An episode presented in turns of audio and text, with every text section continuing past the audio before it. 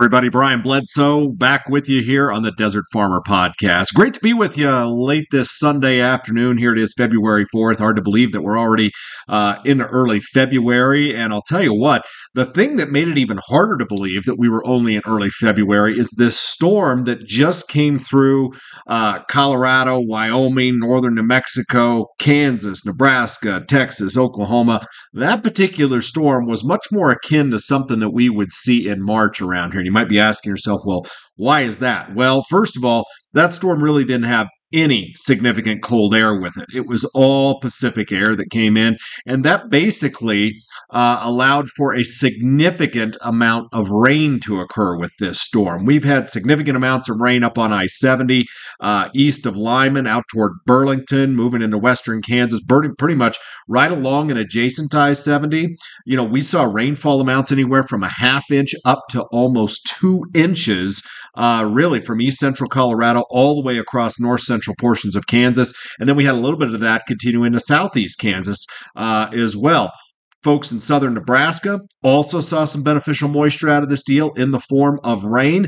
But back in Colorado, once you got west of Limon and went back up toward Denver, Castle Rock, Colorado Springs, and then southward along the wet and the Sangre de Cristo Mountains, we had some significant snow uh, in those areas, on the order of anywhere from eight inches up to over two feet uh, in places. Uh, here in Castle Rock, I picked up a foot of snow and it was just absolute wet concrete out there. It was so heavy and so moisture laden. And I'll tell you what, this region that continues to cure itself from the periods of drought that we've had off and on over the past several years, to get that type of snow or that type of rain in the month of February is tremendous. February is typically one of the drier months, uh, and it didn't take much to shatter some all time uh, precipitation records uh, back in Colorado. In fact, I think Boulder, Colorado, back uh, yesterday had its wettest February day on record.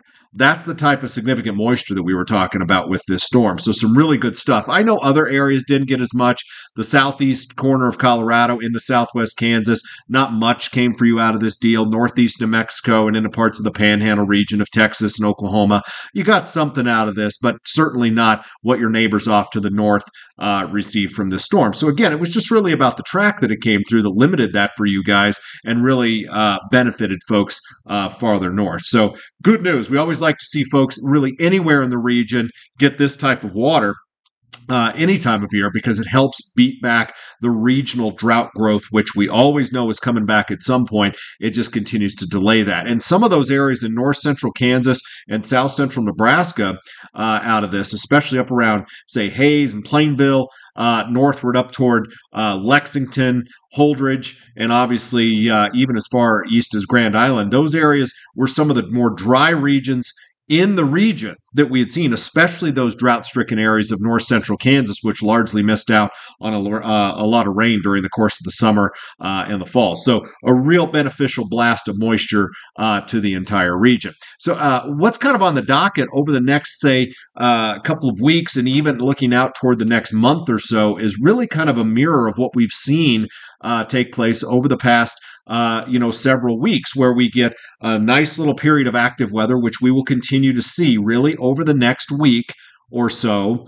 And then we'll kind of give it a little bit of a break and then we'll kind of regurgitate the pattern as we head toward March. So, a couple of things to take note of. Our friends up in Montana have not been seeing significant moisture really out of any of these storms that have moved through. They've obviously just been too far south, and that's really a hallmark of an El Nino pattern where the southern branch of the jet stream really ramps up across the southern half of the country and then it largely leaves the northern part of the country out. Well, Montana has been one of those areas that has been struggling, and I actually do see some signs of life uh, for you folks uh, in those northern areas to actually pick up uh, some better moisture uh, going forward. Really, over about the next, say, 10 days or so, uh, folks across parts of Montana and into the western Dakotas are likely going to see some of the better moisture that they've seen in a while, and obviously in the form of snow. There is another storm that is coming through that is also farther south that will uh, likely move through in about, say, six to seven days. It's going to eject out of the southwest part of the country, and it's really uh, uncertain to who that's going to impact. I've seen some computer models drag a swath of snow across the southern panhandle of Texas through Oklahoma, Missouri, on up into parts of the Corn Belt. I've seen other models drag that same band of snow farther north across portions of eastern Colorado and uh, all the way across uh, central Kansas with that. So we got a little bit of work to do this week to see exactly how that's going to play out. But the the good thing that I continue to see is just the weather pattern continues to be active. This next round that comes through, it will have more cold air with it. It will be more of a wintry type system than what this last one was, uh, which is obviously typical for February. It is February after all, so we should still see a little bit of winter. So the fact of the matter that the pattern is remaining active active as we see storms, which are clobbering California right now, uh, continue to come in from the west and benefit us across the west and southern uh, high plains is is really a blessing. Uh, to what we're seeing going forward. So, just a little bit of a, an update on that for you that uh, our active weather pattern isn't shutting down uh, just yet. We still have a little ways to go with that. Speaking of which, uh, and I talked a lot about this at the Desert Farmer meetup last week uh, to give you guys a little bit of a Cliff's Notes version about what we talked about uh, with the El Nino situation. Now, uh, the El Nino peaked uh, about a month ago. And it has been kind of in steady state right now and then continuing to weaken a little bit. Folks, that warm water that's out there along the equator in the Pacific Ocean is not going to go away quickly. Okay. It will continue to decay progressively, but it's not just going to disappear overnight. And I'll tell you why that's such an important thing because the more we keep that warm water out there, at least warmer than average type water out there, uh, it, it helps to benefit us with this type of active weather pattern across the southern tier of the United States. So it really continues to keep us going forward with our moisture production and the curing of the drought that we've been dealing with. And uh, it doesn't have to necessarily meet El Nino status, okay? We, we can still have warmer than average sea surface temperatures out there with not technically meeting El Nino conditions that can continue to benefit us. The problem is when that warmer than average water goes away, and it will as we progress through 2024, as we revert back to a La Nina later this year. That's when I start to worry about this. And, and the reason that I worry about it is because we've been in El Nino conditions really for the past several months, okay? But this whole year, we have seen nothing but negative or cold values of the Pacific Decadal Oscillation. Okay. And this recent uh, January reading that came in, I just looked at it a few minutes ago, uh, is at a negative 1.54. All right. So basically, since we've had El Nino conditions since back in the spring, okay, in April, it was a negative three. May, negative 2. Point, uh, uh, negative 2.4. In June, negative 2.5. Same thing in July. Same thing in August. In September, it went to a negative three. And then we've slowly moderated things through October to a negative 2.2, uh, November, negative 1.8, 1 point, negative 1.7 in December, and negative 1.5 here in January. And you might say, well, how why are these numbers significant to us? Well, historically speaking, and you've heard me say this before, that whenever we've had an El Nino, especially one of any strength, the PDO has moderated considerably, even some in some cases briefly going positive before it would revert back to neutral and negative conditions. We have not seen this. So here we are pretty much on the last leg of this El Nino. And by leg, I mean we've got El Nino conditions going for at least the next month or so. Uh, but uh, it, at the best we could do was at a negative 1.54. That is still a very negative or cold value for the PDO. And when the PDO is in that state, it makes it so much easier for La Nina to come back after the El Nino departs. So, with these negative or cold PDO values, I would expect uh, La Nina to come back not just uh, slowly later this year, but after this El Nino gets out. I think the El Nino really starts to, or the La Nina really starts to take shape and develop firmly uh, during the back half of uh, 2024. And some computer models show that uh, happening earlier, maybe as early as May. The thing that I am uh, uh, really encouraged by is that we have so much beneficial moisture right now, either on the ground or in the ground across the region, that we're going to be able to likely delay some of the drying effects that will inevitably take place with La Nina. So, could we possibly see good moisture through May and June? Absolutely. Okay. Could it shut off in May and June? It's possible. I just don't see the likelihood being that high yet.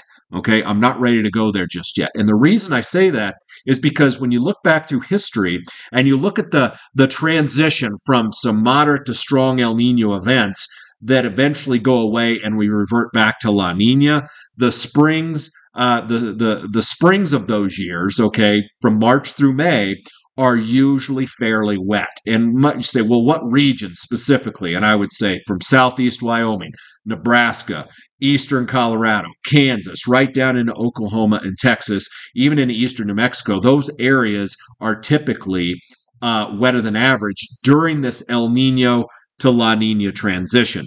We usually see enhanced levels of severe thunderstorms during that time. And by severe thunderstorms, I mean storms that are big enough to produce a lot of damaging wind, a lot of big hail, some tornadoes. I do expect some active, uh, an active severe weather season this year during the course of March through May in the Great Plains for the reasons that I have just mentioned. So, uh, you know, I, I know La Nina is coming, and I know I've said this to you for a while now, but I don't want to be all doom and gloom about it just yet because we have a little ways to go here during this transition where we can see some really beneficial moisture uh, and and make it work for us.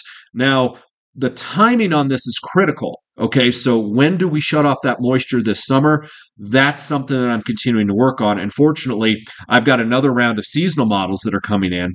Uh, the uh, the Euro seasonal model comes in tomorrow, uh, which I'm uh, interested in looking at. And then a little bit later this week, uh, on the 7th, the NMME model comes in that will take us through the summer and even into early fall and kind of give us at least maybe a little better idea of what the pattern is going to do.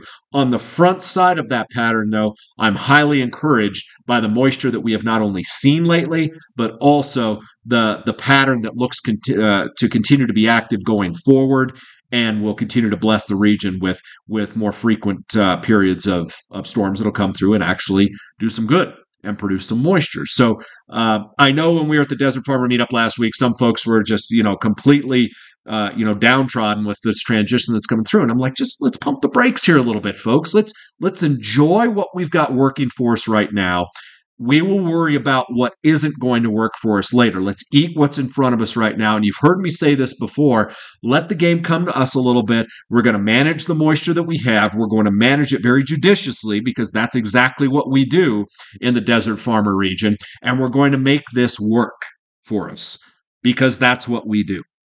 All right. So if you're looking long game, yes, we will have some issues to address. But if you're really focused on the short game, we've got some things working for us uh, that I actually like. So I don't want to take up too much more of your time uh, here on a Sunday. I hope you are well. I hope you got some good moisture out of this. We've got a little bit of uh, some warmer weather headed our way during the course of this week. Not as warm as last week, but better uh, than when this storm came through. And uh, we're going to steam right through February, folks. And before you know it, we're going to be rolling into March. You can already feel those days getting longer. And as I was looking outside today, sitting out on the uh, the front step, uh, looking at this wet snow melt, every day we go further in time, boy, it, you can just feel the days getting gradually longer and those days, uh, you know, kind of putting that real frigid cold stuff behind us. So, uh, good stuff on the way. I hope you guys have a good night. Have yourself a great week. I may not talk to you again until next weekend. I've got some things going on this week, but uh, um, in the meantime, be well. Take care.